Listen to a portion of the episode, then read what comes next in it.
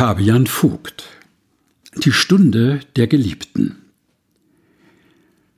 Alex spürt irgendwie, wenn es mir schlecht geht. Jedenfalls ruft er immer genau in diesen Momenten an. Na, die Seele gerade wund? Ich muss dann gar nichts sagen. Er hört an dem, was ich nicht sage, was los ist. Meist ruft er spätestens jetzt so laut in den Hörer, dass mir das Ohr explodiert. Stell zwei Bier kalt, ich bin gleich bei dir. Einmal habe ich darauf traurig geantwortet, das ist total nett, aber das wird meine Probleme nicht lösen. Da hat er nur gelacht.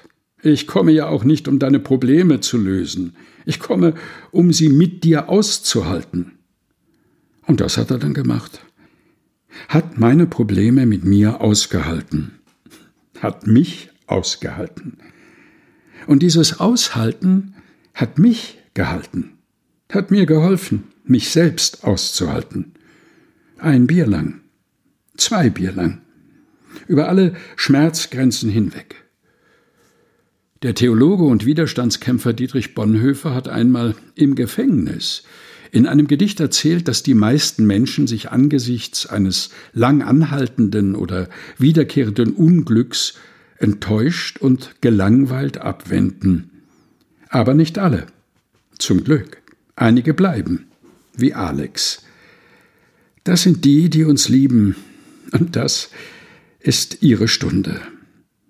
In Bonhoeffers Worten, das ist die Stunde der Treue, die Stunde der Mutter und der Geliebten, die Stunde des Freundes und Bruders. Treue verklärt alles Unglück und hüllt es leise in milden, überirdischen Glanz. Fabian Vogt Die Stunde der Geliebten, gelesen von Helga Heinold.